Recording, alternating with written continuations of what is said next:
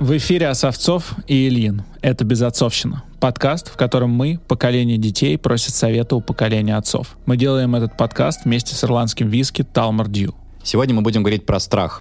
Про страх, который не дает нам защищать свои принципы, который оставляет нас дома, который закрывает наши глаза. Про страх, который сложно победить, и тем удивительнее встретить человека, у которого это получилось. Герой выпуска – диссидент и правозащитник, журналист «Радио Свобода» Александр Подрабинек. В двадцать шесть лет он написал книгу о карательной психиатрии в СССР и за это попал в тюрьму. Александр редко дает интервью, и у него нет Инстаграма и огромной аудитории в соцсетях. Зато он победил свой страх.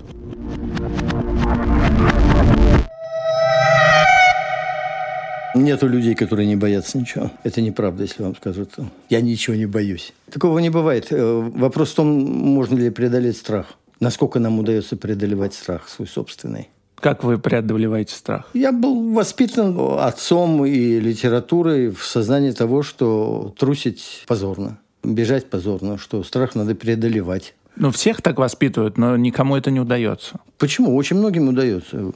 Очень многим. Я знаю очень много людей, которые очень успешно преодолевают страх, и, к сожалению, с трагическим исходом иногда. Идея о том, что наше поколение плохое, что наш народ плохой, что все, все очень скверно, это все придумано.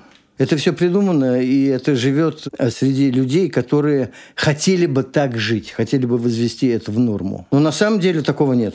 Мы скорее не про то, что наше поколение какое-то не такое, а просто внутри него, внутри тридцатилетних, да, мы очень часто обсуждаем вот эту волшебную мантру про выход из зоны комфорта и, дескать, чем мы готовы поступиться ради того, чтобы бороться за свои гражданские права, бороться за свои политические права. И постоянно обсуждается тема страха, что начиная от самых простых примеров того, что я выйду на улицу, и получу дубинкой и останусь идиотом, зачем я пойду, и кончая какими-то самыми простыми вещами из серии «Я работаю на начальника, который мне не нравится, но ведь это такие большие деньги, лучше я немного потерплю». И постоянно боюсь, боюсь, боюсь, боюсь, боюсь, боюсь поступиться э, своим комфортом ради принципов, ради свободы, ради того, чего я бы на самом деле хотел.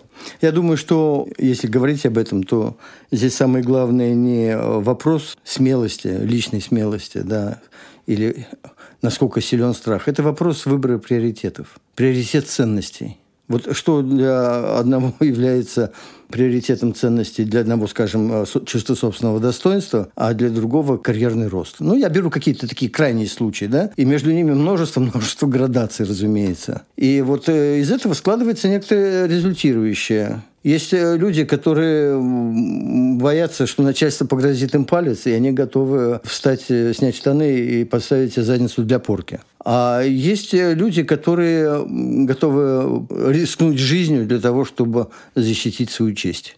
Это тоже крайние случаи. Так что это вопрос приоритета ценностей, не более того. Но как эти приоритеты расставить? То есть, если, если бы можно было попробовать за этим столом все-таки сформулировать какой-то практический ответ на вопрос, как перестать бояться. Вот если представить «я боюсь», как перестать? Что мне надо сделать? Понять, что для меня выражение собственного мнения важнее этой зарплаты? Это может быть выражение собственного мнения или любая другая ситуация, где вы оказываетесь перед выбором, что вам делать. Потому что у вас всегда будет выбор один. Вы можете испугаться и сделать так, как вам кажется безопаснее и выгоднее, или сделать так, как вам кажется правильнее.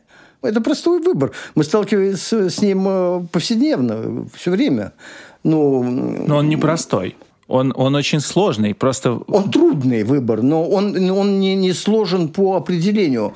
Он, это не что-то такое заумное, знаете, над чем надо сидеть, размышлять и приходить к какому-то философскому выводу. Это довольно просто, потому что мы повседневно сталкиваемся с проблемой выбора. У вас есть момент в биографии, который вы могли бы вспомнить и озвучить, где вы спасовали? Да, конечно.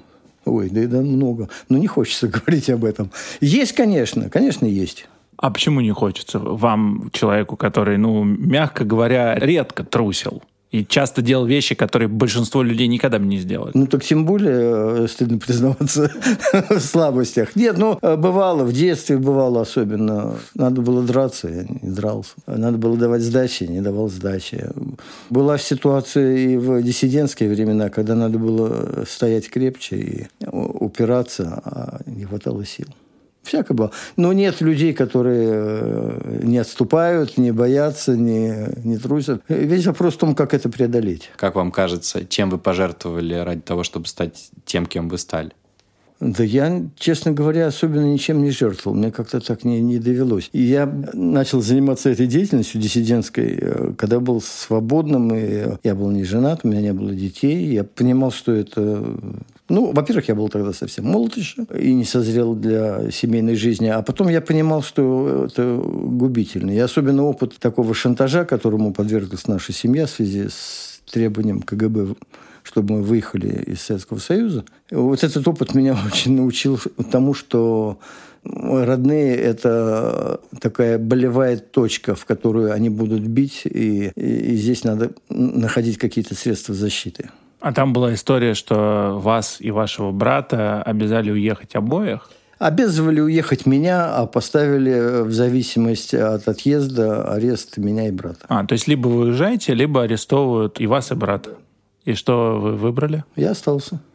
И кого арестовали? Обоих. И что вы чувствовали перед своим братом? Как вам сказать? Ну, тяжело, когда сажают близких людей. Ну, вы же, по сути, выбрали принципы, а не свободу, не просто свою, а не свободу еще и брата. Вы знаете, я не выбирал в данном случае. Это отдельный разговор, когда берут заложники кого-то, да, то заложник становится, по сути, заложником в тот момент, когда он признает это. Вот когда человек признает, что он заложник, и кто-то может решить его судьбу, брат, ка гэ бэ, еще кто-нибудь. Вот в этот момент он становится заложником ситуации. А до той поры он находится с ними в состоянии или дружбы, или войны, как угодно. Пока человек не отдает право решения своей жизни кому-то другому, он не заложник. У него всегда есть выбор. Александр, мне меньше всего хотелось бы, чтобы люди, которые потребляют наш подкаст, которые его слушают, в этот момент подумали, ну, все понятно, пригласили небожителя. То есть это, да, как бы вот Ланселот, как убить дракона? Да несложно, вы просто вы едете, находите дракона, достаете меч, убиваете его, и как бы совершенно непонятно, как к этому опыту подключиться, как можно, как забрать крупицы его себе. Вот давайте сравним такую ситуацию, что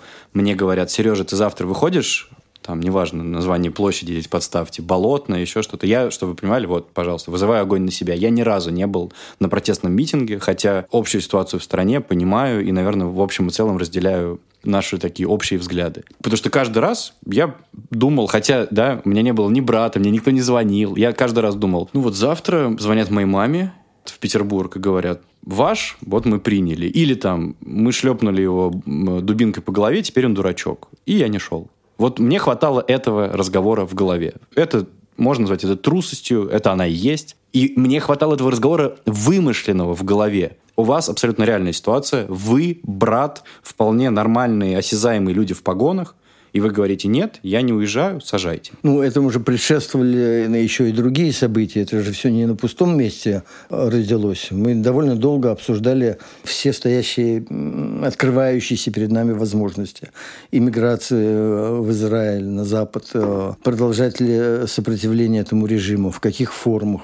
Должна быть это мирная или это какая-то должна быть другая деятельность? Мы жили в этом, прежде чем перед нами стал такой выбор, ну, не один год. Много лет. Это было как бы некоторый базис для того, чтобы принять такое решение. Блин, мне это просто кажется, что всем дают читать книги. Всем говорят, что принципы — это важно, что ты должен поступать по совести. Но потом ты попадаешь в мир, где этого не происходит.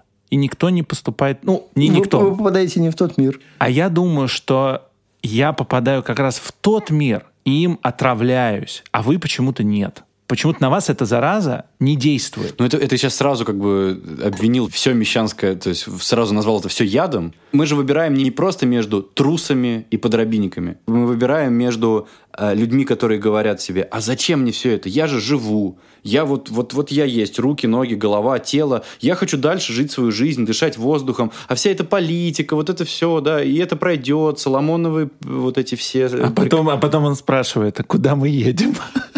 Да, в вагоне. Эти люди, не, не, перед ними не стоит выбор, с ними все просто. Они просто нормально живут, нормальные люди. А чего? Они какое-то имеют отношение к теме нашей беседы? А масса людей живет своими интересами, наукой, культурой, искусством, там, я не знаю, чем угодно, семейной жизнью, детьми. Масса есть хороших занятий в жизни, не связанных с политикой. Паш, ты помнишь момент, когда ты испугался? Александр нам так ничего и не рассказал. Может быть, ты поделишься. Первый раз? Да не то, что первый раз. Есть какой-то момент, за что тебе стыдно? Ну, не то, чтобы у нас исповедальное шоу, но, мне кажется, другие обсуждать нет смысла. Мне было лет двадцать, и ты знаешь, в то время в интернете были форумы. А, я сидел на форуме и э, зарамсил там с чуваком.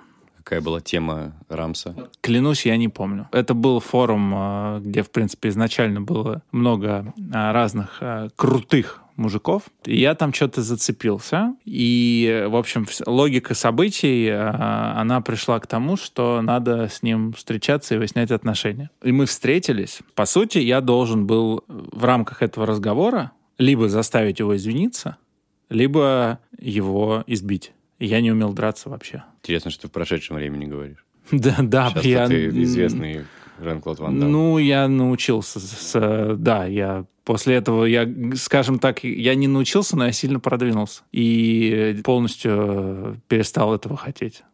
Короче, мы встретились. И знаешь, что он сделал? Он привел с собой очень, очень авторитетных в той тусовке людей. И у меня, получи... у меня появилось... А ты с собой кого-то взял? Это прям была а, стрелка. Да, со мной из... тоже был друг. Из... Да, со мной тоже Один. был друг. Один, да. А у него? А, трое. А Или... не было договоренности? Нет. Они же обычно бывают. А, нет, никаких договоренностей не было, но смысл в том, что я почувствовал, что у меня появляется какое-то оправдание того, что а, я могу не бить его и не наносить этот удар, и хотя было абсолютно понятно, что избил бы он меня. И, ну, я псанул, и мне стало страшно. Ты извинился? Нет, я, конечно, не извинился, и, и он не извинился. То есть это, это, это, безусловно, была его победа по факту, но по, по тому, как это выглядело, это была не то чтобы ничья, а ничего. То есть ничего не произошло. А, но я прям четко поймал себя на то, что мне а, страшно. Это, наверное, первое воспоминание а, мое о таком а, уже... Ну, наверное, он был юношеским, но, но осознанном страхе. То есть, когда ты боишься не чего-то там непонятного, а конкретной вещи, боишься, что тебя, ну, во-первых, физически будет больно, а во-вторых, ты боишься, что, ну, что тебя унизит. И мой, э, мой друг тогда мне сказал, что у тебя был шанс заслужить респект от взрослых ребят, ты этого не сделал. Ауч. Да. А, возможно, вам покажется, что Пашин пример немного из другой вселенной, чем жизнь и подвиги Александра Подрабинека, героя нашего сегодняшнего выпуска. Но есть ощущение, что победа над страхом — это всегда про поступок, про свободу делать так, как тебе кажется нужным, не оглядываясь ни на что. И наш сегодняшний герой явно это умеет и расскажет нам, как этому научиться. Знаешь, я сейчас вот рассказывал об этом. И я понял, что можно сколь угодно долго говорить, что страха нет, можно сколь угодно долго заниматься спортом. Это не решение проблемы вообще. Решение проблемы, по крайней мере, лично для меня, исключительно в том, что если ты чувствуешь, что ты прав и что тебе это нужно, у тебя нет никакого страха. Если тебе, ты набиваешь себе татуировки, орешь громче всех, что страха нет, это не значит, что его нет. Страха нет там, где ты знаешь, что ты прав. Спасибо, что слушаете «Безотцовщину». Если вам нравится этот выпуск, то, пожалуйста, поставьте нам оценку и напишите отзыв в Apple подкастах и поставьте лайк в Яндекс.Музыке. А еще лучше Поделитесь нашим подкастом с друзьями и близкими.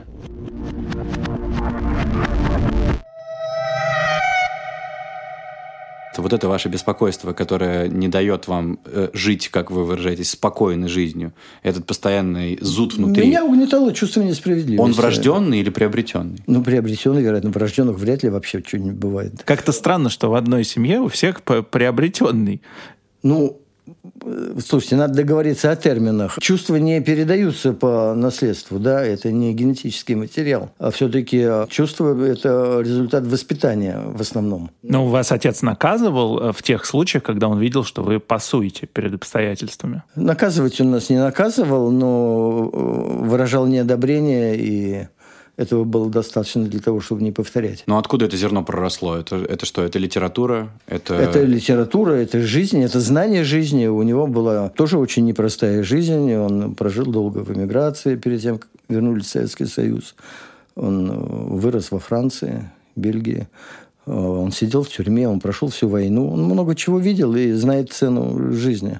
А как он, кстати, оказался во Франции? Мой дед, его отец, был коммунистом, подпольщиком. Он эмигрировал из Бессарабии, из тогдашней Румынии. За ним гонялась полиция. Ну, он был такой авантюрист, мой идеологический противник, как потом выяснилось, да. Но он был человеком очень авантюрным, смелым и таким...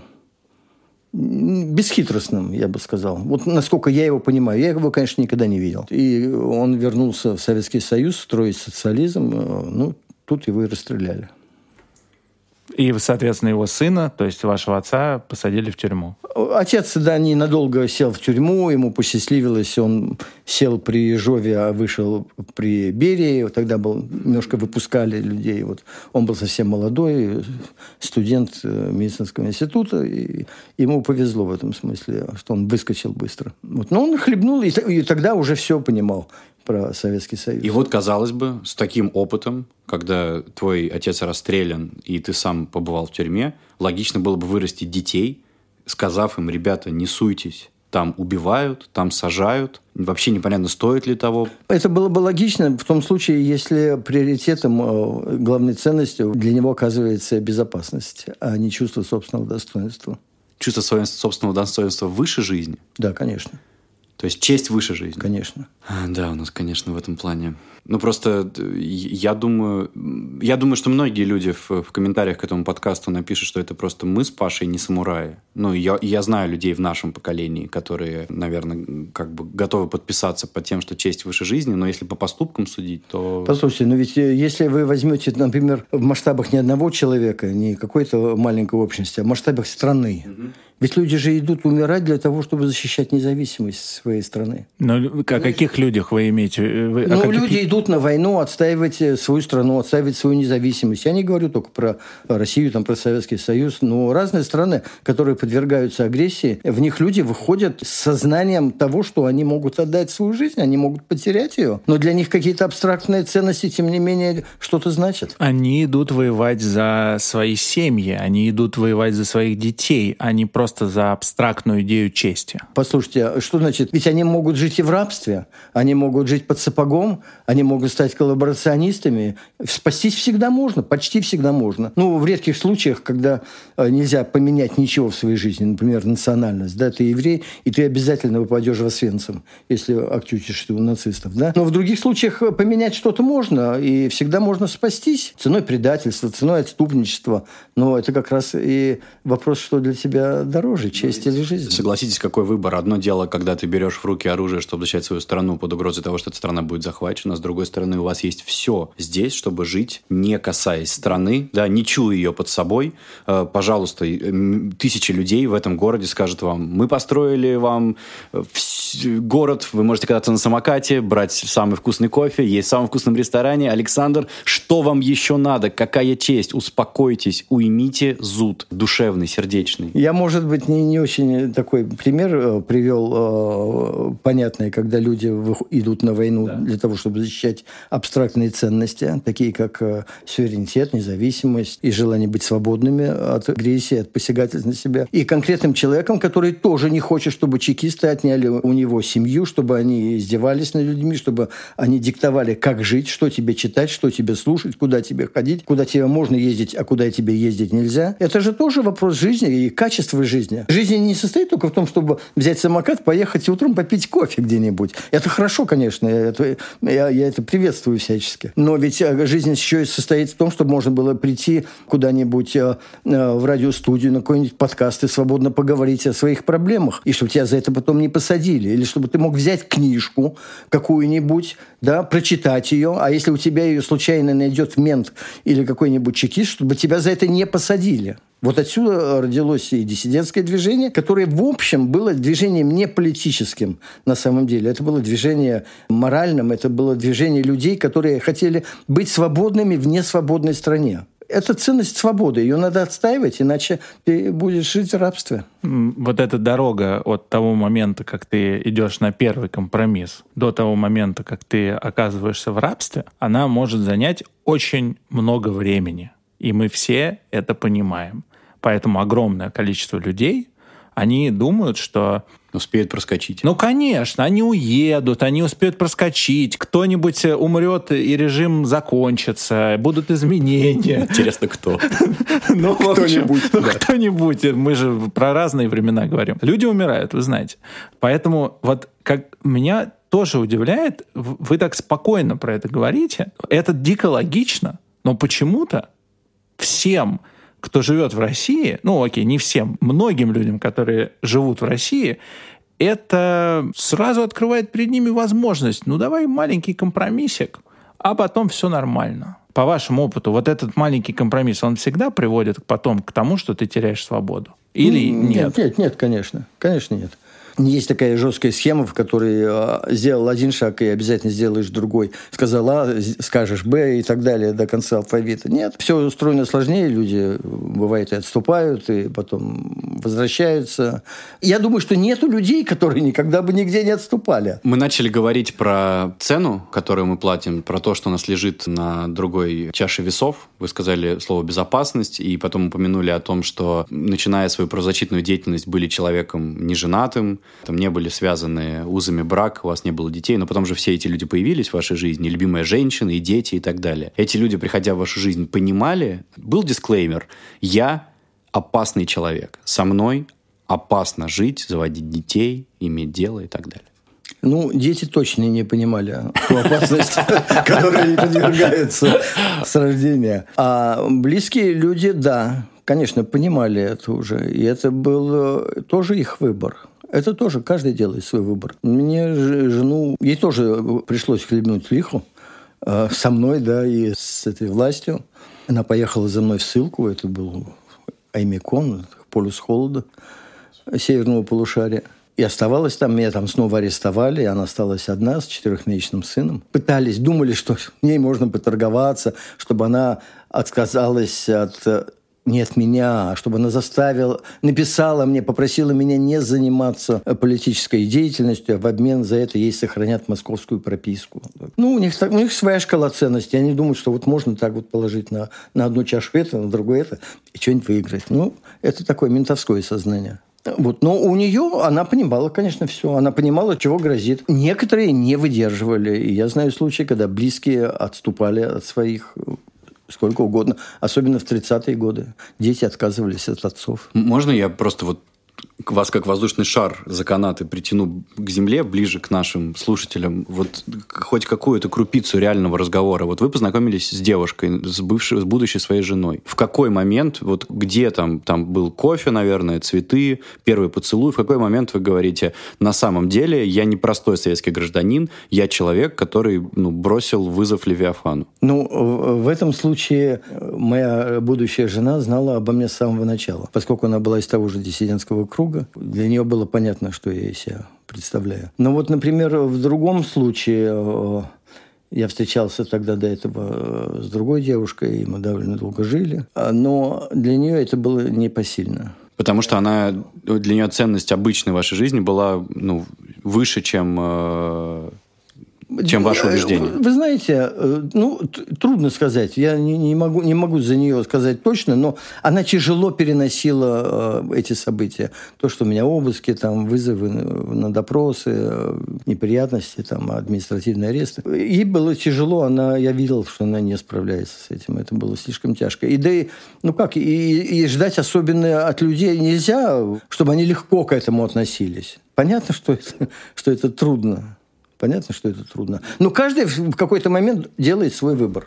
Тогда в рамках нашего подкаста, поскольку здесь в Безотцовщине мы все-таки просим советов лично для себя и для наших ровесников, как выбрать женщину сильному мужчине? Это все-таки женщина-муза или женщина-единомышленник? Вы знаете, здесь советов дать невозможно, потому что у каждого человека свои предпочтения.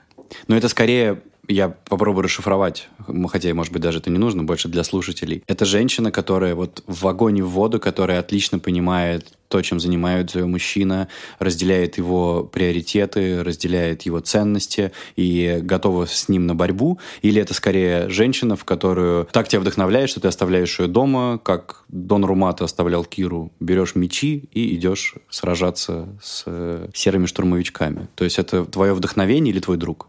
Вы знаете, если, это, если женщина просто вдохновение, то чекисты очень легко бы до нее добрались. И тогда все вдохновение на этом закончилось. Я по своему опыту все-таки думаю, что женщина, с которой вы хотите в таких опасных ситуациях создать семью, должна разделять ваши ценности и быть готовой перенести то же самое, что и вы. Почему тебя эта тема так волнует? Потому что я не могу найти пока что ответа среди окружающей действительности, среди примеров, там, опять же, каких-то старших родственников, между жена-друг или жена-вдохновение. Ну, потому что я вижу и один, и другой вариант, и как будто бы я человек такого склада, который чаще выбирает второй вариант сам, то есть женщину, от которой, как бы, скорее я зажигаюсь, но не, не с которой всегда готов по тем или иным причинам разделить все свои мысли, сомнения и так далее. Ну, вот. И сам я живу в такой мечте, которая, там, дай бог, сбывается, там, в том числе и сейчас, в, в обладании такой женщины, с которой можно быть и другом, и любовником, ну, и я бы так громко сказал. А в целом, мне кажется, что огромное количество сильных мужчин, даже от таких вот, там, не знаю, классических примеров, как там тот же уже упоминавшийся там Хемингуэй, очень большое количество сильных и классных мужчин выбирают женщину, которая подпитывает их эмоционально, которая является для них объектом восхищения, которая становится матерью их детей, но это не женщина, с которой они готовы разделить свои убеждения, цели. Они, мне кажется, даже не думают о том, чтобы сесть с ней за один стол. Может быть, это звучит несколько там мизогинно и не в духе нового времени, но это так. Поэтому я и пытаю наших гостей, потому что я хочу понять, как они на это смотрят. Ради этого мы и придумали этот подкаст. А ты не думаешь, что разделить взгляды и сесть за стол, за один стол, имея в виду, что говорить на равных,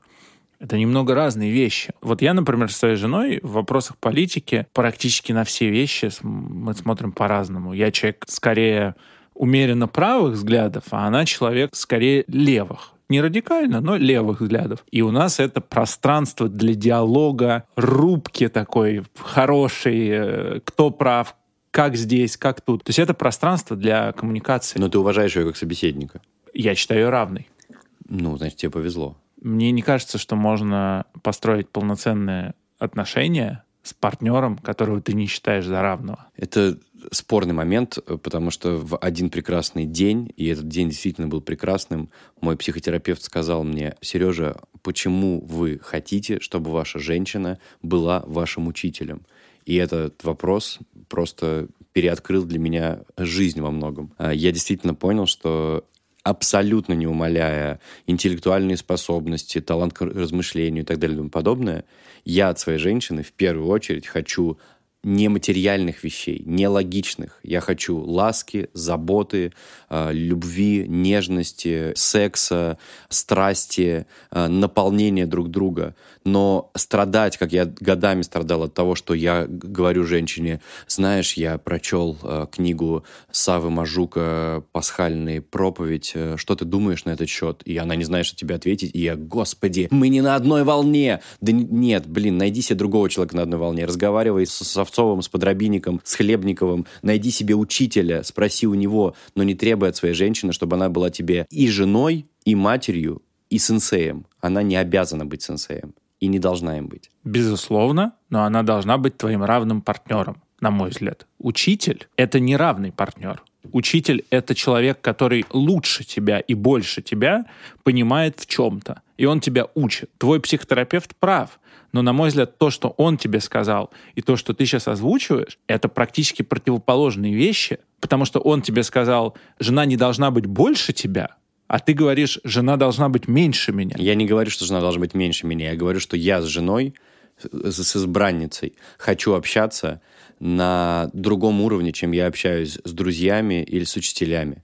То есть я знаю кучу людей, которые страдают от того, что они не совпадают, что она не слушала такую музыку, какую я слушаю. Это не важно, кто что слушал. Это не, это, речь не о вкусах, речь о сопоставимых масштабах. Я хочу быть сопо- сопоставим по размеру сердца, а не по размеру мозга. Мне не суть важно, может ли обязательно человек... Например, там сейчас я в отношениях с девушкой, которая у нас разница в четырнадцать лет. И у нее не было столько времени на этой планете, чтобы все это прочесть, осознать и так далее. Естественно, где-то у нас есть моменты, когда я говорю, ну, знаешь, это... Это как у Селлинджера, и она говорит, а я не читала. Но в этот момент мне не надо падать на колени, воздевать руки к небу и, господи, как я буду жить с тобой, ты не читала то, что я читал. Ты не понимаешь, о чем я говорю. Мне важно, что мы едины эмоционально.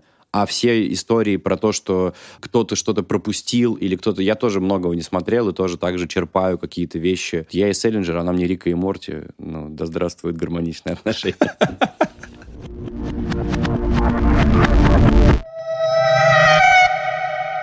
Ваша супруга? Сколько, простите, вот вам тогда было лет, когда вы уехали в ссылку, а она за вами? Мне было двадцать четыре года. А, а ей? Ей двадцать. То есть в двадцать лет она уехала с ребенком на руках за мужем в ссылку? Нет, нет, ребенок родился в ссылке. Она хоть раз сказала, Саша, за что нам все это? Почему мы не можем жить просто, как нормальные люди? Нет, конечно, она прекрасно знала, за что. А зачем нам это? Что, где мы получим на том или на этом свете? Где мы получим воздаяние за это? А воздаяние, оно вас окружает. Я вспоминаю ссылку как самое счастливое время своей жизни. Почему? Потому что ко мне приехала невеста, мы поженились, у нас родился первый сын. Мы были молоды, мы были здоровы. Нам казалось, что все будет хорошо, меня не посадят. Что, ну куда из ссылки еще сажать? И так уже вроде посадили на пять лет. Ну, это не зависело. Вы знаете, это чувство счастья не зависит от того, какой объем благ вас окружает. Оно все-таки внутри вас, а не э, снаружи. Ну, вы, вы сейчас э, живете более комфортно, чем в двадцать четыре года? Ну, просто с точки зрения общего комфорта. Вот я вижу, у вас Вы есть самокат. Ввиду, да, бытовой комфорт, да, да, да, да самоката тогда да. у меня не было. Тогда, кстати, ни у кого электросамокатов не было. Да, конечно, но это разве предмет для счастья? Ну, я думаю, для многих, да. И для меня отчасти тоже. Ну, может быть, мне тогда... Немножко вас жалко. Если это... Мне, мне не то чтобы жалко, но это просто... Это очень просто тогда. Ну, машина, дача, хорошая компания... Коньяк в буфете. Если это все, что надо для счастья, то это то можно позавидовать просто такому человеку. У меня вопрос да. по поводу э, вашей жены Аллы. Как это происходило? То есть она приехала к вам в ссылку, и вы вместе там жили в доме в каком-то или... Как ссылка? Как вообще выглядит ссылка? Потому что ссылка — это что-то пушкинское. Он уехал в ссылку. Да, да. И там у него на самом деле свой дом, двор. Ну и, в общем, он просто ограничен в передвижении. Ну, примерно так. Да, примерно так. Ссылка как институт мало изменились за последние двести лет. Но я приехал в ссылку по этапам, не, не, не своим ходом. По, по, То есть по... как заключение? Заключенный. Как заключенный по всем пересыльным тюрьмам. Вот, вся эта длинная дорога транссибирская. Я приехал в Чуну, и это Иркутская область. Позвонил Алке и сказал, что предложил руку, сердце. По телефону? По телефону. И она приехала, и потом нас перевели в Оймякон. Это было наше свадебное путешествие под конвоем. Они вдруг похватились, что я не там, где надо. Не туда попал, в Иркутск, а не в Якутск. Ну, это такая не сильно драматическая история, потому что ну, у многих людей все было гораздо более Не, мы даже, наверное, тяжело. Мне кажется, не, не в поисках драматизма, а в поисках просто да, быта. В смысле, да, да. Вы, это, это жизнь, это, это дом какой-то дают, давали? Нет, никто ничего не дает. Мы приехали в пустое место, не знали, куда податься, пошли на почту, купили буханку хлеба, ели, запивали лимонадом, думали, куда нам пойти. А то есть государство, ссылая вас, не, не беспокаивается этим? Государство меня поддержало немножко в тюрьме, потом выкинуло в этом... В Оймяконе? В, в Уснере, да, Оймяконский район, административный центр Уснера, выкинули, сказали, живи где хочешь, можешь в общежитие пойти, там в рабочее.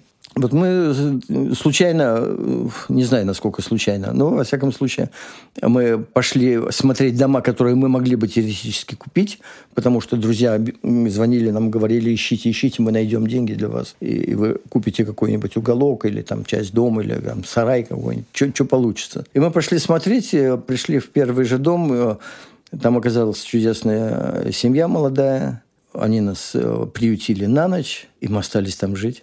Потом купили у них дом, они стали нашими друзьями. Мы до сих пор дружим, они в Израиле сейчас живут. На них тоже потом наехало ка гэ бэ довольно сильно, и у них тоже были неприятности свои. Наехали безотносительно дружбы с вами. Именно из-за этого. Именно из-за этого. Вот. Ну, все закончилось хорошо, их не, их не посадили, они уехали.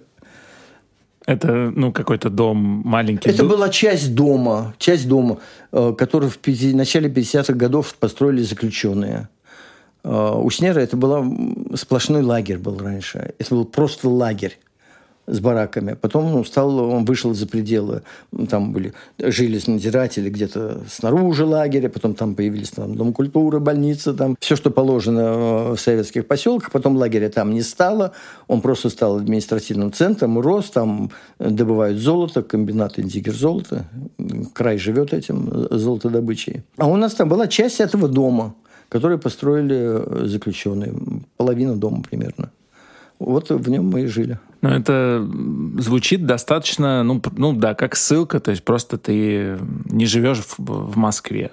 Я не имел права выезжать за пределы района, а потом, когда ка гэ бэ на меня еще посильнее наехало, увидели, что я не, не бросил заниматься той деятельностью, которой занимался раньше, они меня ограничили пределами городской черты, еженедельной отметкой в комендатуре.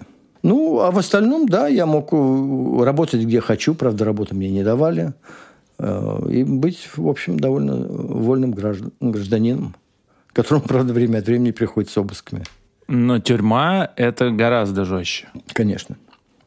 Потом меня посадили в тюрьму. Ну, для меня тюрьма – это, наверное, самое страшное, что может быть, в смысле социального падения и в смысле того, что если я туда попаду, то я уверен, что я этого не выдержу. И все люди, которые либо сидели в тюрьме, которых я знаю, либо которые...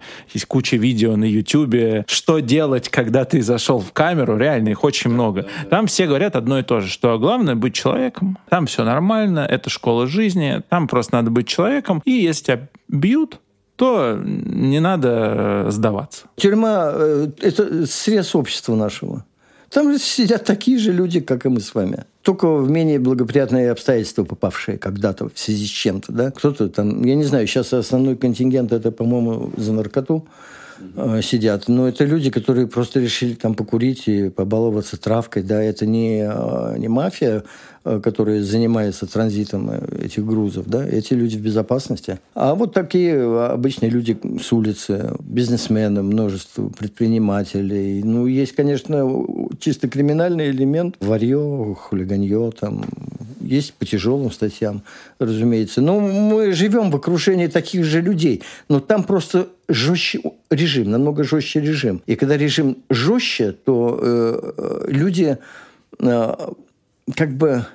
скорее проявляются. Одни ломаются, другие выдерживают. В этом тяжесть тюрьмы. Потому что там тебя могут начать ломать, и тогда ты вот и, и проверяешься на... В лагере, говорят, на гниль в тюрьме.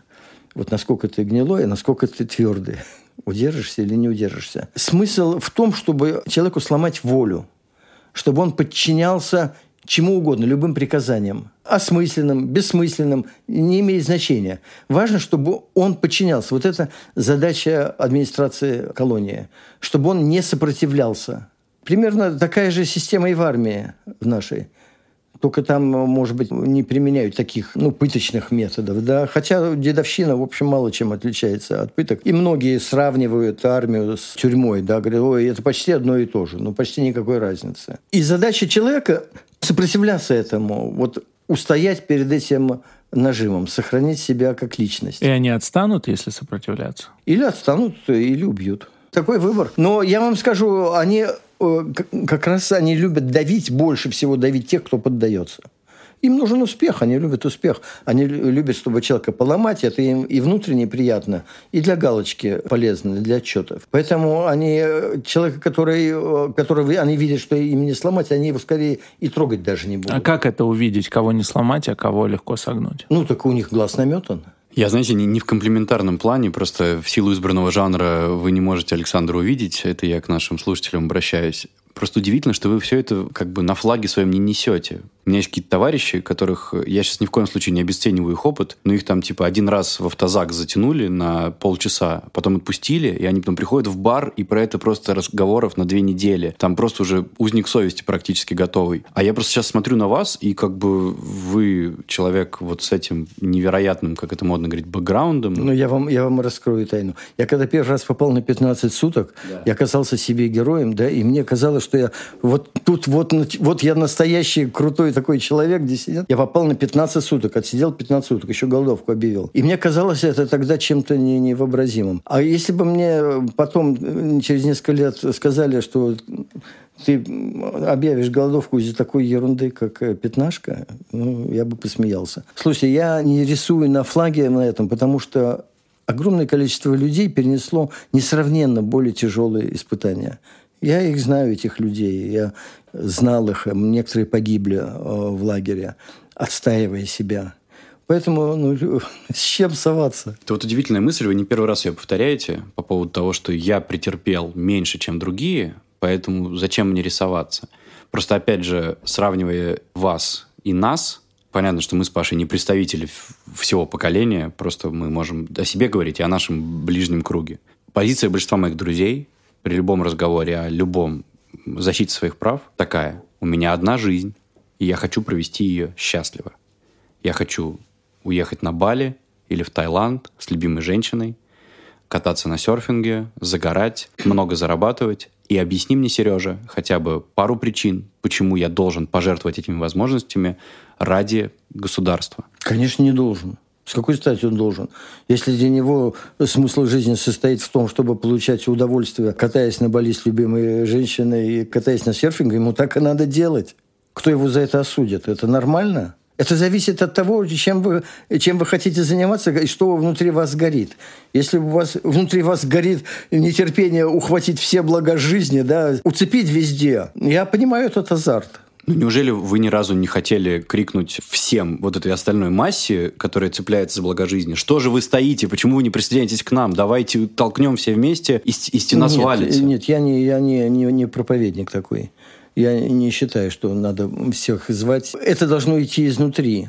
У нас беда нашей страны, как мне кажется, в том, что у людей отсутствует чувство собственного достоинства, гражданского достоинства. Они готовы считать себя холопами, к сожалению. То есть это, об этом не говорится прямо, да, но они готовы отступить перед окриком полицейского, они готовы дать показания, если им скажут, многие, многие, не все, но многие готовы дать показания, если им скажут, что так надо, или у тебя сейчас пострадает твоя карьера, жизнь будет поломана. Это все, все это пройдено многократно. И следователи, которые берут людей, да, обвиняемых или свидетелей, они же им рассказывают, ну зачем тебе это надо? Ну у тебя будет поломана вся жизнь. Ты сейчас сядешь один раз, потом сядешь другой раз. И они разрисовывают все, о чем вы говорите, да? Они разрисовывают это очень яркими красками. У них рука набита на это. Они это умеют делать. И если человек решает, что да, господи, ну зачем мне все это надо, и горяно все огнем. Я подпишу протокол, я подпишу показания. Ну, по нему, может быть, кому-то будет худо от этого. Mm-hmm. Но не мне. и подпишет. Но, с другой стороны, будет ли это счастливая жизнь для него, это тоже вопрос. Потому что если он будет знать, что по его показаниям посадили кого-то и кому-то испортили жизнь именно так, как грозили ему, я не знаю, насколько хорошо он себя будет чувствовать. Но надо быть бессовестным человеком совсем, чтобы чувствовать себя счастливым на фоне того, что ты принес другим людям. Это тяжелый выбор, конечно, каждый раз.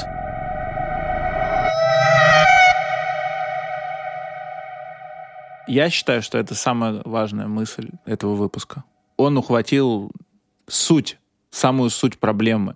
Не уровень слов, не уровень действий даже. Это еще глубже.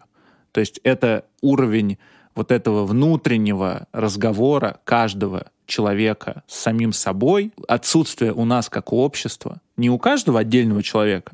У тебя есть, у него нет. А вот у нас у всех нету. Это самое, может быть, вообще важное. Я хотел сказать, самое вообще...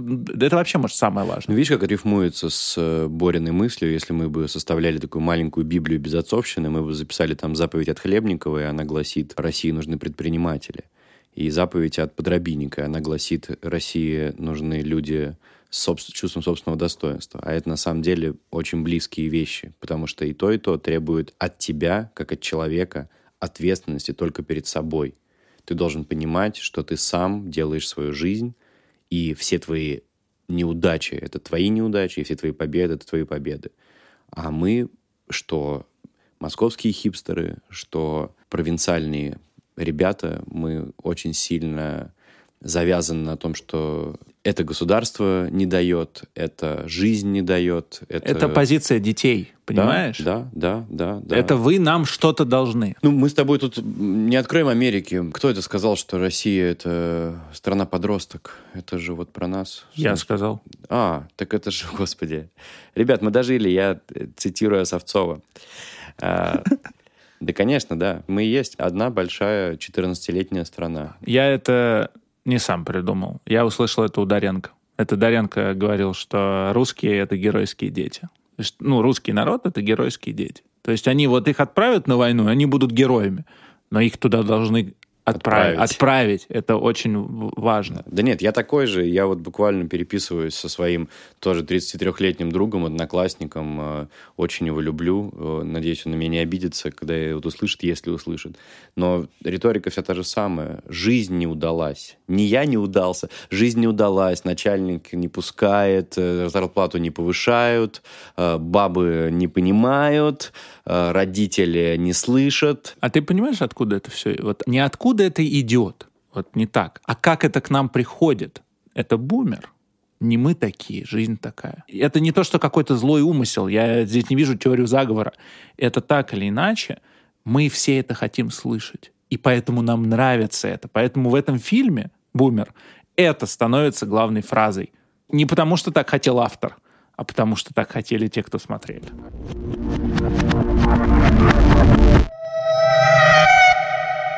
Ну, бездействие — грех или нет? Вы сейчас говорите о примере, когда я сделал что-то, и кому-то плохо. А если я просто не делаю ничего, просто самосохраняюсь, как большинство из нас, да? Когда спасибо, я не пойду на площадь, у меня хорошая работа, красивая женщина, прекрасная квартира, вкусный кофе. Не трогайте меня, мне нормально. Ну, грех или не грех, я беру, судить не берусь, не мне судить об этом. Но, как правило, случается так, что трудно всю жизнь вот так просидеть где-то с краю, чтобы тебя это не коснулось. Где-то это обязательно коснется. И тогда ты встаешь перед выбором, что сделать, остаться здесь или пойти. Потому что ты начинаешь понимать, что если я пойду, я могу получить по зубам дубинкой по черепу, и потом буду дураком, да, как вы сказали. Mm-hmm. Вот. А если я не пойду, то, может быть, я буду себя погано чувствовать, потому что другие пошли, а я струсил. Если вас это будет задевать, то тогда счастливой жизни не получится. А если не будет, то все нормально. Я понимаю, о чем вы говорите, и я видел это в кино. Вот я поэтому не хочу туда попадать, потому что я чувствую, что я не знаю, что нужно сделать, чтобы не сломаться, потому что, блин, это сложно. Особенно после вот этой сытой, хорошей жизни, когда у тебя все нормально, ты попадаешь туда, и тебя начинают там мочить. Я думаю, об этом думают очень многие люди, которые боятся попасть в тюрьму. Но там как-то вот сразу действительно видно эту гниль. Может быть, люди, которые здесь занимают должности, у них все круто, они директоры, владельцы, мужья, сыновья, успешные ученики. А туда ты попадаешь, и тебя вот так вот все просто сразу сломают. Потому что ты просто не можешь это терпеть. Ну, я поэтому на Александра и смотрю, как на какого-то просто пришельца. Да, вы еще так все это говорите. Это как у вас в книжке. То есть, ну, книжки, диссиденты, все как-то все складно так. То есть вы не, у вас как будто какой-то внутренний механизм вот этого непротивления злу, он включен, ну, всегда. Наоборот, противление. Противление, да, да. Механизм противления злу, он включен всегда, он вообще не выключается. Вы себя, вы себя, вы вообще чувствуете себя расслабленным когда-нибудь? Или вы всегда напряжены? Особенно, когда за границу уезжаю. Расслаблены. Да, да, серьезно. Я просто чувствую, что я попадаю в другой мир. Почему вы тогда не уехали, когда могли? Да вот из упрямства. А, ну, а почему вы не уехали уже сейчас, когда уже Советского Союза не было? Все. Ну, если не уехал тогда, смешно теперь уезжать. Все-таки сейчас ничего. Это, это очень важный вопрос про то, что э, Паша спрашивает про расслабляетесь ли вы хоть немного, потому что, ну, вот мы-то точно поколение такой религии неврозов, да, про то, что расслабься, выдохни, мы все практикуем медитацию. Невроз – это самое худшее, что может с вами случиться, да. Не нервничать. Практика осознанности, дышите. Вот я так умею ноздри зажимать по очереди, чтобы там Там, семь раз отсюда вдохнуть, пять выдохнуть, успокоиться, заземлиться и так далее. И я делаю это, Александр, просто когда мне босс написал из серии там «Сережа, это плохой сценарий, я там дышу, соединяюсь с вселенной» и так далее. Каким образом можно жить, пить, есть, любить любимую женщину, делить с ней постель, курить сигареты на балконе, зная, что завтра за тобой могут прийти, а может быть через пятнадцать минут, а может быть через десять? Каким образом? Нет, ну последние лет тридцать я не живу в таком состоянии. Раньше это было. Сейчас-то вроде бы так уж прямо не, не сажают вот за такую, за такую простую деятельность, да? Ну, журналистскую, там, литературную. Ну, все равно звоночек же может быть, ну, приглашение, да. Поговорить. Ну, бывает, да, бывает, случается. Они меня смешат немножко. Ну, а тогда, сейчас я объясню, потому что мы же, знаете, вот как в кино герои не писают. Ну, простите, да? И э, поэтому мы так смотрим на, обычно там, вот Робеспьер, он разговаривает с Маратом, потом, ну, с резкой, они сразу на баррикадах. И как бы пропущен момент, когда они сидели и просто ели. Но вы-то, ну, как бы, вот живой человек передо мной сидите, вот вы с братом, знаете, что вас, возможно, если вы сейчас не уедете, арестуют.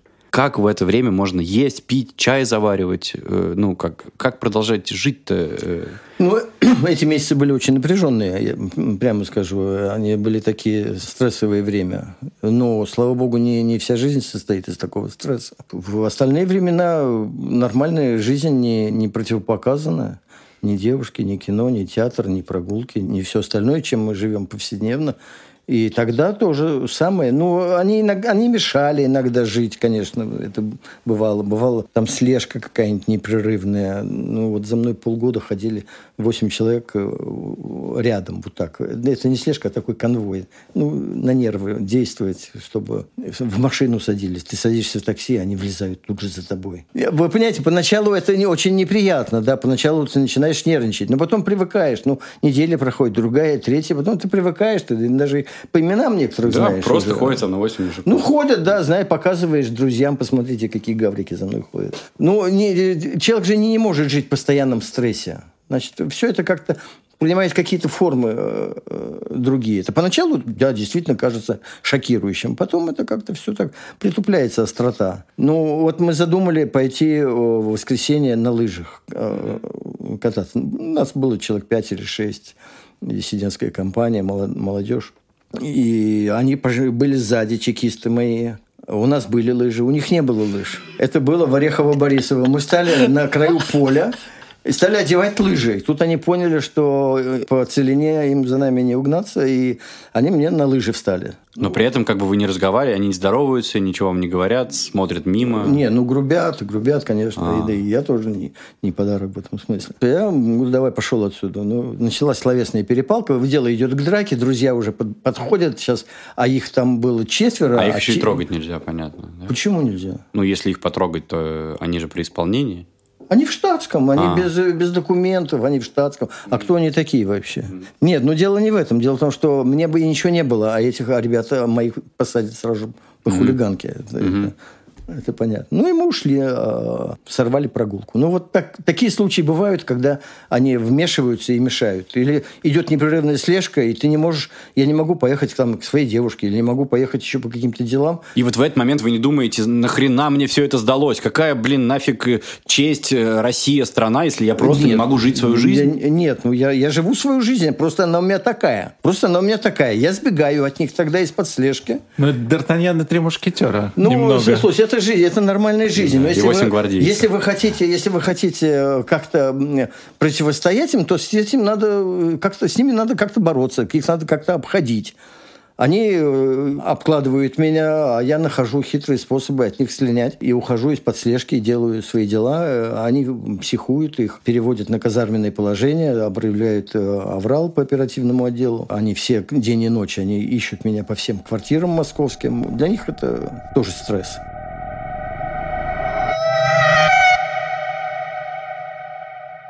Слушай, мне кажется, или тебя праведность...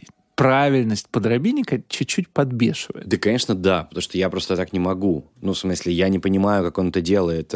Я сам медленно двигаюсь в своей жизни в абсолютно противоположном ему направлении. То есть я как раз-таки вырос, будучи вот сыном своего отца, и у меня есть фотография, как я... с иконы иду по Невскому проспекту, семилетний, во главе десятитысячного митинга движения «Наши».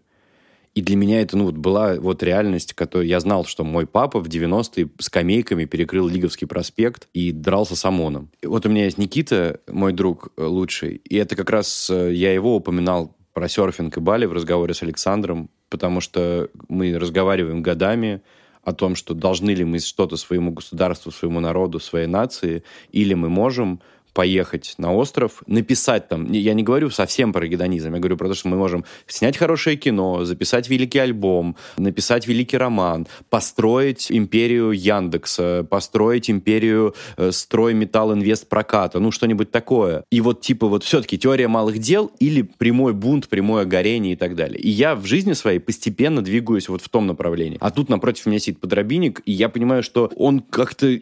Вроде бы я могу с ним поспорить, но он меня своей вот этой вот правотой своей жизни, уже, уже, уже совершенных поступков, мне ему нечем ответить. А почему ты противопоставляешь правозащитную деятельность, участие в митингах Александра да. и желание построить бизнес-империю или написать романы у других людей? Это... Кому что? И ты вот говоришь, мы должны государству. Да, по-моему, у Александра так вопрос не стоит. Он себе, он себе да, это должен. Да, но ты же с чего меня начал? Раздражает ли он меня? Нет, конечно. Он жжет меня, как жжет меня, я не знаю, Евангелие, когда я его читаю. Потому что жить по этой правде невозможно. Но ты читаешь и понимаешь, что но нужно. И вот Подрабинек — это вот апостол правды. Потому что ты его смо- смотришь на него и понимаешь, я так не могу, и мне от этого больно. Больно, что ты можешь, ты смог когда-то подумать, да, ссылка, а я думаю, эх, уволят.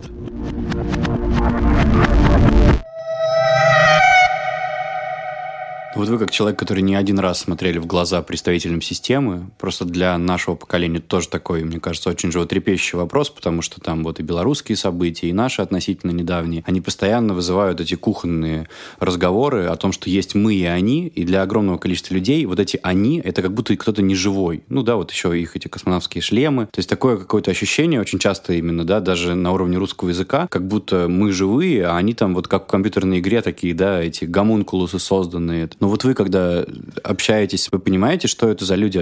То есть у них же тоже какая-то есть своя честь, своя совесть, своя этика. То есть что за человек выбирает служить государству, не задавая вопросов? Я думаю, что большинство из них не было увлечено какой-то идеей служения государству, служения отечеству, служения закону.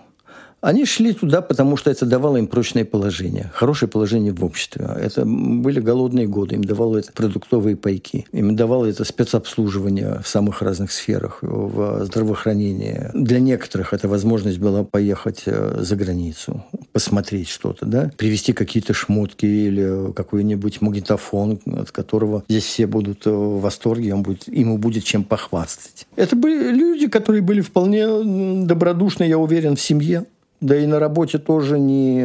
На работе одни зверствовали, другие нет. Вы знаете, были по-разному. Они все люди разные, в том числе и чекисты тоже разные. Когда с ними долго общаешься, вот когда была за мной эта слежка, я увидел, что они действительно по-разному относятся. Один из них однажды в метро на перегоне между станциями, тогда на перегонах между станциями рации не работали. Они работали в вестибюлях, там такой волновод есть. Оно до сих пор, кстати, есть. На стене напротив платформы. По стене идет такой длинный кабель. А тогда были только на вестибюлях можно было говорить и, соответственно, прослушивать все. А на перегонах нет. И он подошел ко мне на перегоне и попросил почитать что-нибудь. Чего почитать? Ну, Солженицына. Я посмотрел на него... Для провокации это слишком мало, мало, слишком мелко. Но у меня столько поизымали на обысках всякой литературы и все, гораздо более серьезные дела, чтобы меня попытаться поймать на то, что я дам какую-то книжку. Я ему привез на следующую, следующую его смену и отдал ему раковый корпус Солженицына в ротопринтном издании. Он прочитал это все.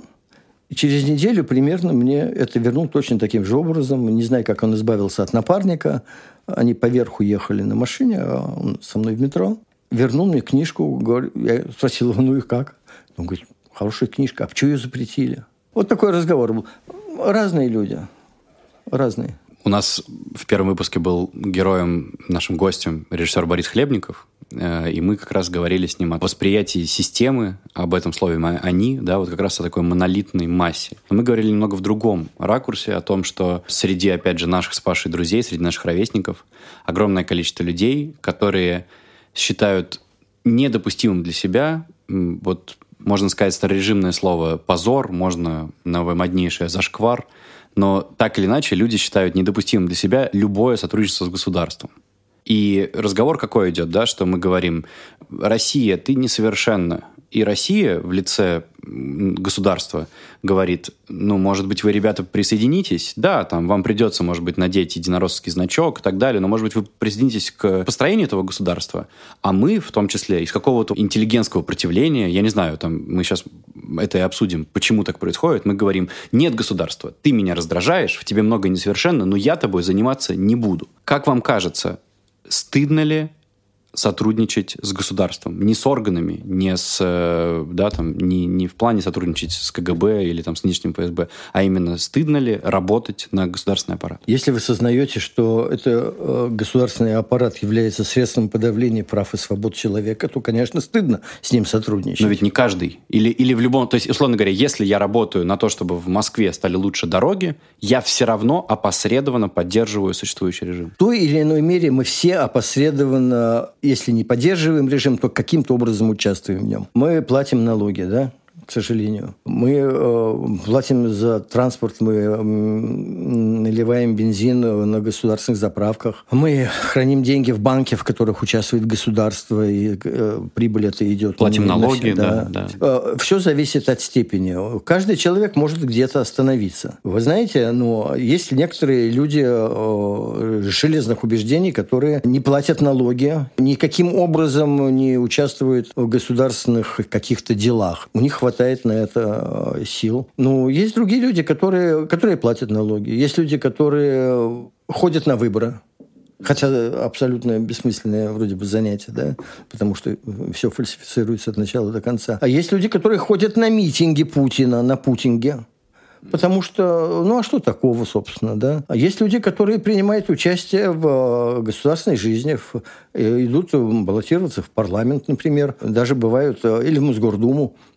И бывают э, споры о том, э, хорошо это или нет. Если помните, на предыдущих, на последних выборах там Ньютон Федермейсер, а еще какие-то люди, ну, условно приличные, рукопожатные, да, которые вдруг идут, ну, не обниматься с властью, да, но идут их поддерживать. Пишут на этих э, перед выборами Путина, э, как это называлось? Ну, предвыборные э, ролики? Да-да, предвыборные ролики. Доверенные лица, да. И да, и вроде, вроде бы смотрел, раньше думал, что, ну, э, вроде бы хороший человек. Ну, или хороший актер, хорошая актриса, да, профессионалы высокого уровня, да, а идут сотрудничать с властью. И... Мне больше некого, кроме как вас спросить, потому что для меня это, как для человека уже там четвертого десятка, это прям животрепещущий вопрос. Потому что, когда я разговариваю с людьми по ту сторону сторону реки, по ту сторону баррикад, в них всегда есть такое вот раздражение этой м, диссидентской позиции, вы понимаете, да? То есть оно такое примерно звучит. Они говорят, вы достали, вы постоянно ноете, что не так, но не хотите прийти и построить. И я, честно сказать, я теряюсь, что на это ответить. Я говорю, ну как же, ведь для того, чтобы прийти и с вами строить, надо, условно говоря, там, надеть, залезть в пиджак, идти в Госдуму и шагать с, с правой ноги. Они говорят, но ведь это только малая цена за то, чтобы сделать Россию лучше, а если почему? Ты патриот. Почему надо делать Россию лучше вместе с ними? Почему для этого надо одевать значок или идти к ним на службу? Потому что они говорят, что ваша позиция, под вашей я имею в виду общая, да. вот эта диссидентская, она как бы инфантильная, она такая типа «папа, переделай». Ничего подобного, они лгут. Никто не требует от них, чтобы они переделали. От них требует только, чтобы они не нарушали наших прав. О том, чтобы они не ограничивали избирательное право. Чтобы они регистрировали тех кандидатов, которых мы выдвигаем. Они хотят быть единственными. Идите и голосуйте за нас, а мы сделаем вам хорошо. Нам этого не надо. Я согласен, но не странно ли, как бы в драке требовать соблюдения правил? Ну как же, обязательно требовать соблюдения правил, потому что государственная драка состоит в том, чтобы выполнялись законы. Вот если у нас есть конституция, которую мы раньше, кажется, немножко выполняли, или есть законы, которые мы должны выполнять, то следуйте этим законам. И по этим законам мы имеем право выдвигать своих представителей в парламент. Мы имеем право э, требовать участия в государственной жизни. Но не по вашим лекалам, а по нашим, по своим собственным. Допустите политическую конкуренцию. Почему вы хотите, чтобы мы поддерживали вас, чтобы мы шли в вашем фарватере? Мы хотим быть самостоятельными?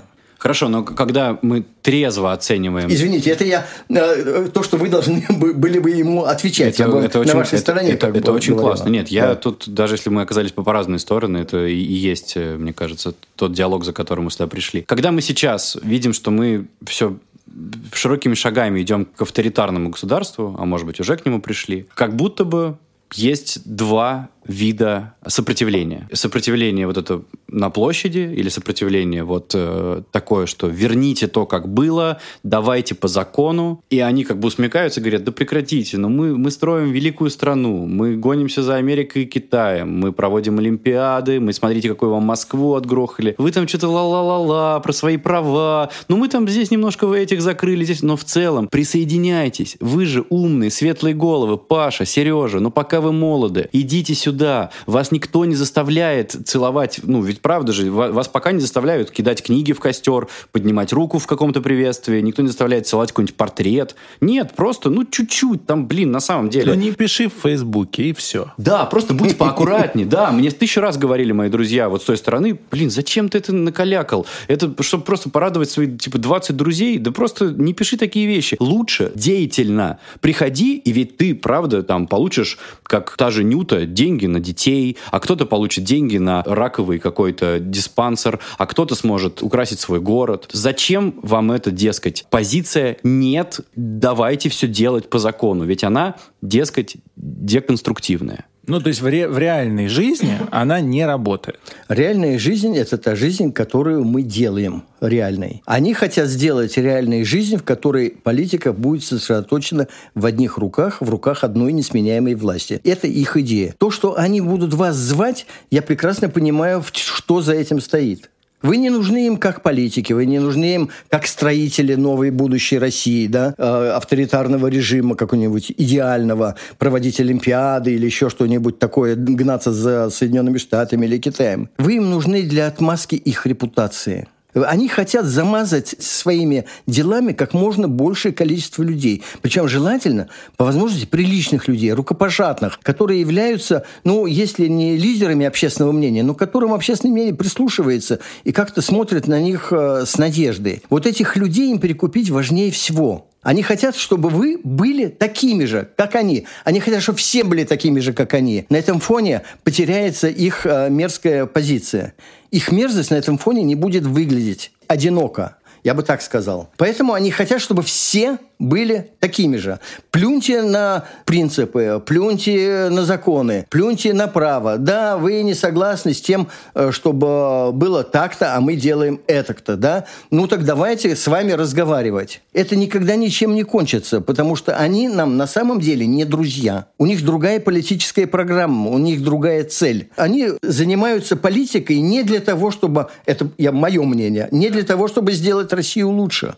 Им абсолютно плевать, что будет со страной завтра. Вся их цель уходит в коррупционные схемы, в том, чтобы вытащить как можно больше денег из бюджета, чтобы набить карманы, чтобы ездить за границу, покупать себе там дома в Испании, или ездить на Бали с любимой женщиной, или э, делать, строить дворцы и жить шикарно и безопасно. Для них это безопасно. Для них. Мы другие. Я согласен со всем. Я... Сейчас, Паш, извини, но это очень важный момент. Лично для меня, может быть, это сейчас прозвучит категорически инфантильно, очень по-детски, но созданный Борисом Акуниным Эраст Петрович Фандорин — это вот символ того русского джентльмена, которым я мечтал бы стать. Когда ты одновременно адекватный человек и при этом, не пугайте это слово, государственник.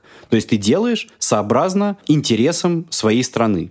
Не морщишься от того, что как бы как по-прежнему делают и люди, в том числе в нашем поколении, от любого, от причастности к любому государственному институту, а думаешь о том, что я хочу, чтобы в России было лучше, чем сейчас, и что-то, ну, для этого делаю. И вот мне все время непонятно, при том, что я правда, не для того, чтобы сейчас смягчить этот диалог, я правда согласен с тем, что вы говорите, но как будто бы где переход, как бы для того, чтобы снова вернуться к Фандориным, к тому, чтобы быть как бы человеком в белом воротничке с высокими понятиями о чести, но при этом не бояться быть причастным к государственному аппарату и сражаться за интересы России, для этого нужен какой-то как будто переходный период. А как этот, он это произойдет, если наше поколение тоже такое: фу, спасибо за Москву, но вообще все, что касается вас, не, мы, пожалуйста, не зовите нас, мы не имеем к этому отношения, мы мечтаем уехать за, за рубеж, э, мечтаем увезти своих детей куда-нибудь, мечтаем жить в Риге или в США, или в Испании. Спасибо, очень комфортная страна, но мы ради нее ничего делать не будем. Как без переходного периода вернуться к Фандорину?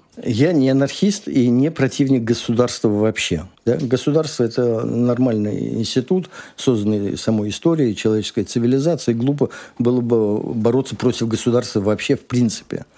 Вопрос в том, кто стоит во главе государства, как формируется власть и что она делает для страны. Мы знаем, какая коррупционная система выстроилась в России. Они называют это государством, за которое мы должны переживать. А мне кажется, что мы должны переживать за другое государство. За государство, в котором власть будет сменяема, в котором будут соблюдаться законы, и в котором преступники будут сидеть в тюрьме за то, что они сегодня делают. За коррупцию, за убийство, за полицейский произвол. Это все не обязательные атрибуты государства, без которого государство вообще не может жить. Может жить. История, опыт показывает, что есть государства вполне приличные для людей, где соблюдаются права человека, где соблюдается закон, где полицейского нельзя купить просто так. Вот это государство, вот это государство, такому государству я бы с удовольствием работал, я бы служил в нем, и я бы принял участие в строительстве такого государства. Но не в том, которое делают они. Они просто должны уйти. И для того, чтобы они ушли, действительно, нужен переходный период. Для этого нужны свободные выборы, нужна политическая конкуренция, свободное образование свободных политических партий. Это все атрибуты демократического государства. Они никогда этого не допустят, потому что в условиях политической конкуренции они моментально потеряют власть. Моментально. Они понимают это и даже поэтому ограничивают э, свободу распространения информации. Они подмяли под себя все телевидение, они подмяли под себя почти всю печатную прессу, и они накладывают лапы на интернет. Они по другой дороге идти не могут. Авторитарное государство обязательно будет идти по пути сужения гражданских прав и свобод, сужения этого поля. Но то, о чем говорит Сережа, это Российская империя. Эраст Фандорин — это человек, который живет в монархии. То есть, по сути, там тоже никакой свободы нету. Там монархия, там абсолютная власть одного человека. Фандорину там комфортно. Ну и он выглядит. Его Акунин таким пишет. И там люди жили, которые, ну, они были людьми чести.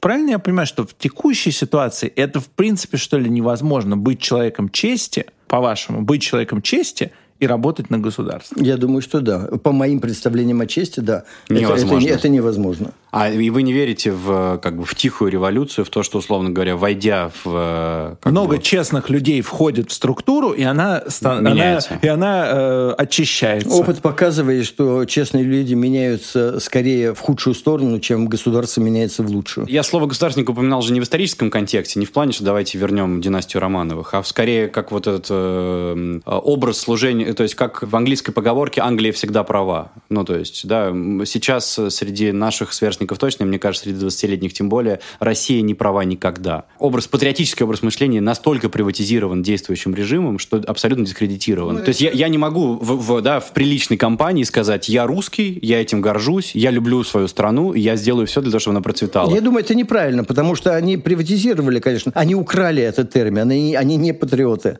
Они патриоты с его кошелька, не более того. Если бы они были патриотами России, они бы думали о будущем России. Ничего этого нету.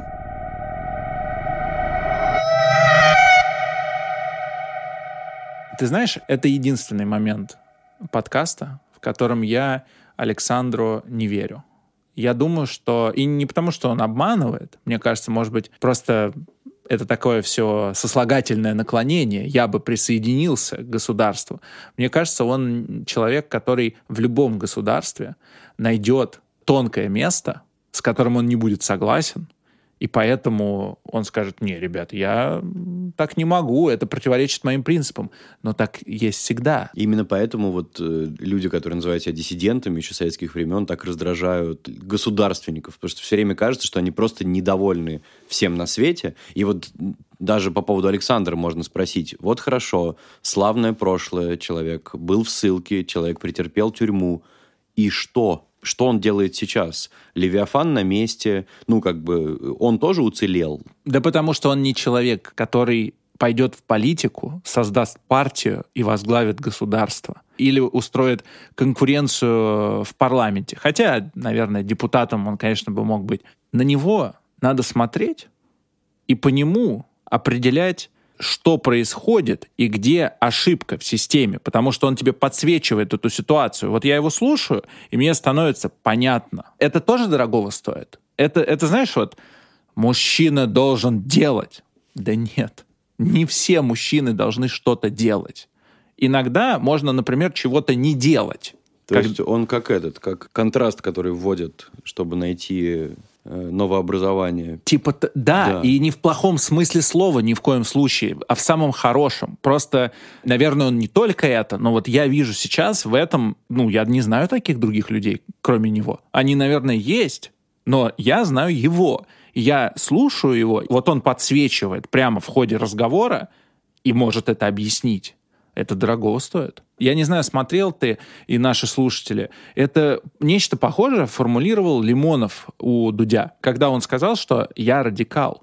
Я не формулирую идеи понятным для большинства образом. Но это не значит, что я не делаю ничего полезного. Тут то же самое.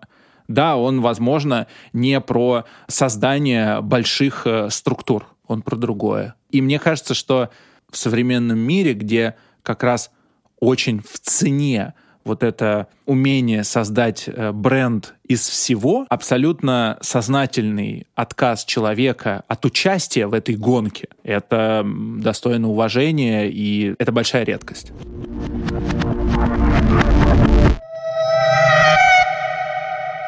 Мы все время сами диагностируем свое поколение здесь бесконечно, да, вот к нему апеллируем. Мне интересно, вы же тоже общаетесь с людьми нашего поколения, да, может, чуть старше, чуть младше. По моему субъективному взгляду, я не знаю, Паш согласится или нет, если завтра волшебной палочкой просто Дамблдор взмахнет, и вся власть окажется в руках нашего поколения, тех, кто родился, вот, последнее поколение Советского Союза, да, ныне доросшее до тридцати пяти сорока лет, то я думаю, что мы откажемся.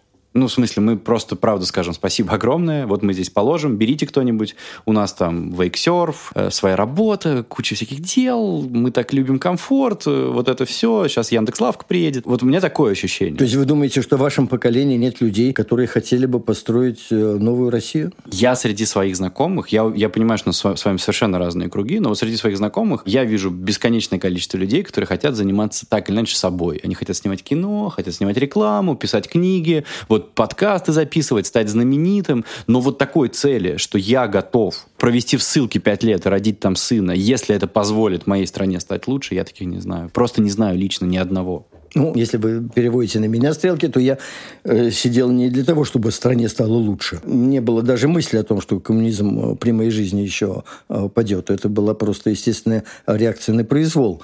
Но если вы хотите посмотреть на людей, которым действительно не безразлично будущее России, то придите на митинги, которые устраивает оппозиция. Десятитысячные, многотысячные митинги, до ста тысяч человек бы ходило на Болотную площадь, на Сахарова. Посмотрите, это молодежь, в основном это да, молодежь. Да, и, и среди моих друзей есть. Я прошу прощения, если перебил. Я про ежедневную продуктивную работу. Вот смотрите, я про то, что я говорю завтра: Паша Асавцов, ты министр культуры. И у меня есть подозрение, что Паша говорит: спасибо огромное, вот министерский портфель, пусть кто-нибудь берет, я пойду подкасты записывать. Ну, культура интересна, это все-таки созвучно тому, что я занимаюсь.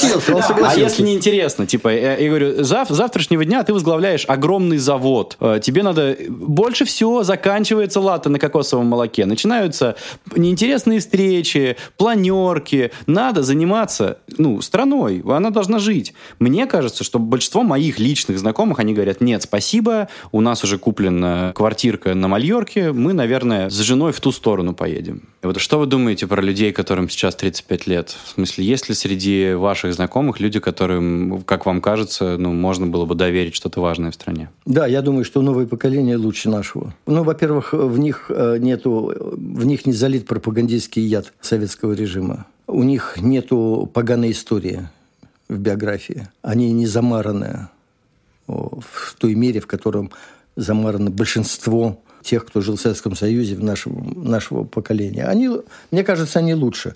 Мне кажется, они интеллигентнее и более здраво рассуждают. Вот насколько я с ними общаюсь. Ну, я, правда, не сильно общаюсь, вообще не очень такой общительный человек.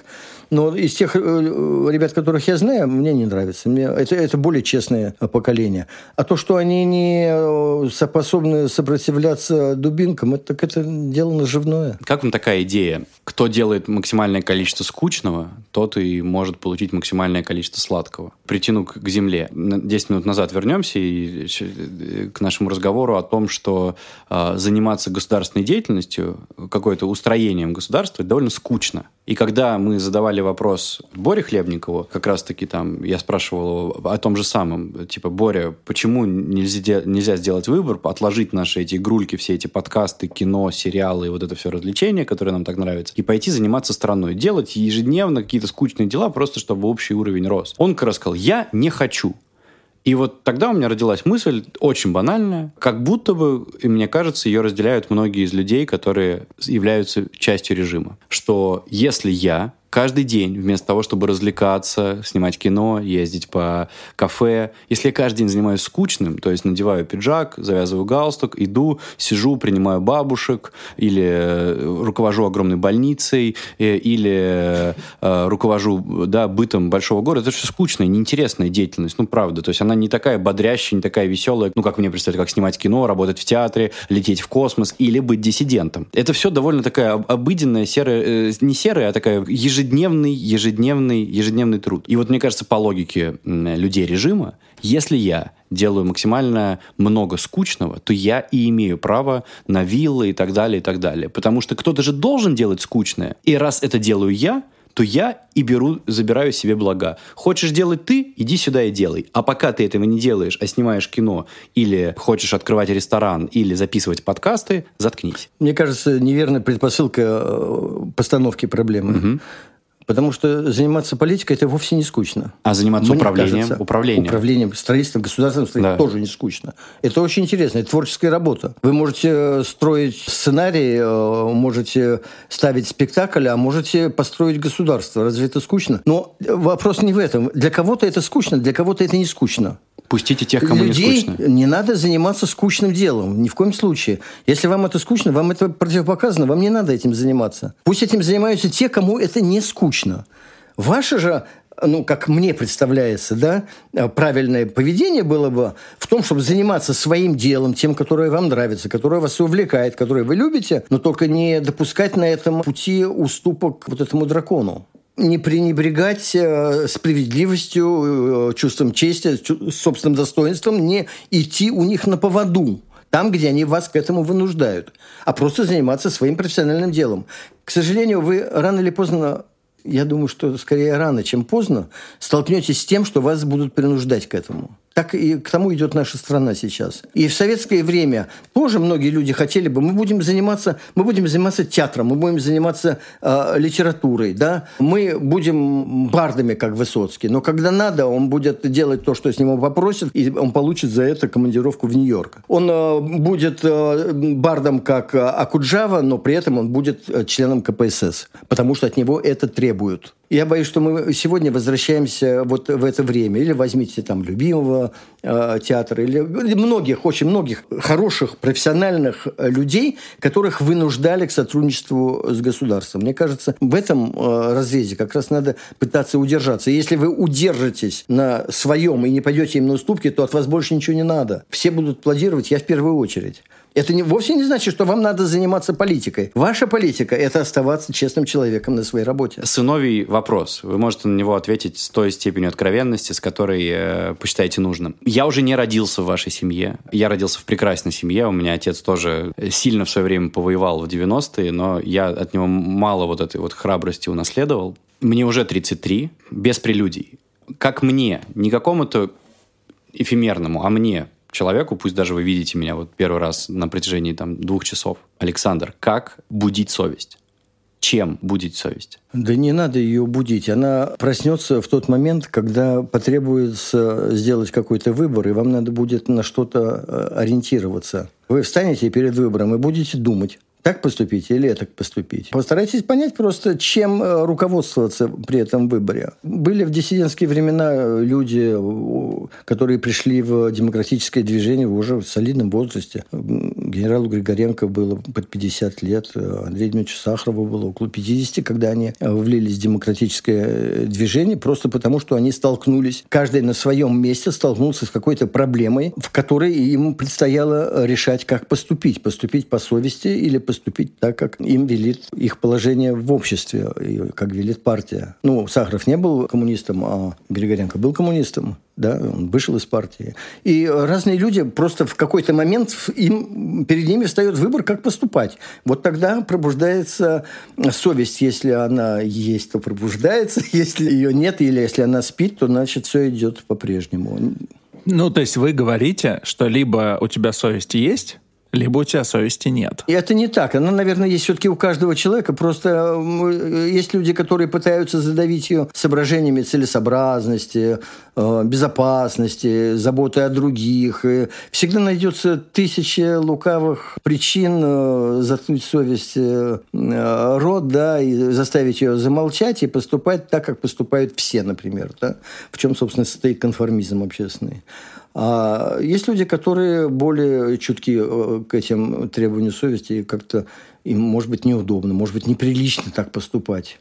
Но, Но можно себе как-то объяснить какими-то, может быть, долгосрочными последствиями, что вот ты сейчас делаешь плохо, и вот тогда тебе, да, сейчас тебе будет хорошо два дня, а потом тебе будет очень плохо. Как-то себя мотивировать, эту совесть, ну, натренировать. Да нет, я не знаю. Я думаю, что здесь нет такого тренинга, который бы, которым можно это было сделать. Это надо просто прислушиваться к себе самому. Должен ли я вот на все эти... То есть, вот так сформулирую. Я же должен сформулировать свои принципы до того, как это произойдет. То есть я должен задавать себе какие-то вопросы, чтобы к моменту, когда ну, мы с драконом глаза в глаза друг другу заглянем, я уже знал, что я думаю по поводу того, что для меня хорошо, что плохо, где мои принципы, на чем они зиждятся и так далее. Ну да, но ваши жизненные принципы, они формируются всю жизнь, непрерывно, с, со школы и с чтения литературы, с чужого опыта, собственного опыта, из окружающей жизни. И вы, в общем, постепенно узнаете, как бы вы должны были поступать. Если перед Перед вами встает вопрос о том, как поступить, то это уже хорошо. Это значит, что у вас есть понимание того, что здесь есть проблемы и что я должен каким-то образом решать. А дальше обычно нам трудно устоять и сделать не так, как делают все, и сделать не так, что тебе непременно завтра будет плохо. Может быть, потом будет хорошо, как вы говорите, да? А вот завтра будет плохо, тебя выгонят с работы. И... Я мог бы вам колоссальное количество примеров привести, когда люди вставали в пятидесятые годы на собраниях и говорили о том, что они не согласны там, с космополитизмом там, или с борьбой с врагами народа. И такие случаи бывали, их не так уж мало. Когда люди вставали, и все, и они оказывались за бортом жизни, они оказывались выкинутыми с работы, выкинутыми из научной деятельности, иногда влачили нищенское существование, но они при этом не, обычно они не расстраивались, не раскаивались в этом, потому что они чувствовали свою правоту. Да, потому что смысл появился в том, что прожито. А мне кажется, тут еще очень важно, что ты не сможешь вот это вот от потребления вот этой своей деятельности получить удовольствие. Понимаешь, у тебя вино перестанет иметь вкус. И поэтому многие люди, которые, тем не менее, так поступили, они пытаются к себе привлечь тех людей, которые так не поступали. Они пытаются установить с ними дружеские отношения. Чтобы те напомнили им, какого вкуса чтобы, вино. Чтобы им пожали руку, чтобы их не считали отребьем, чтобы их уважали. Им же тоже нужно уважение, всем нужно уважение. Даже самым последним мерзавцам. Они тоже хотят уважения, не только подчинения. И поэтому они стараются вовлечь в свой круг как можно больше людей.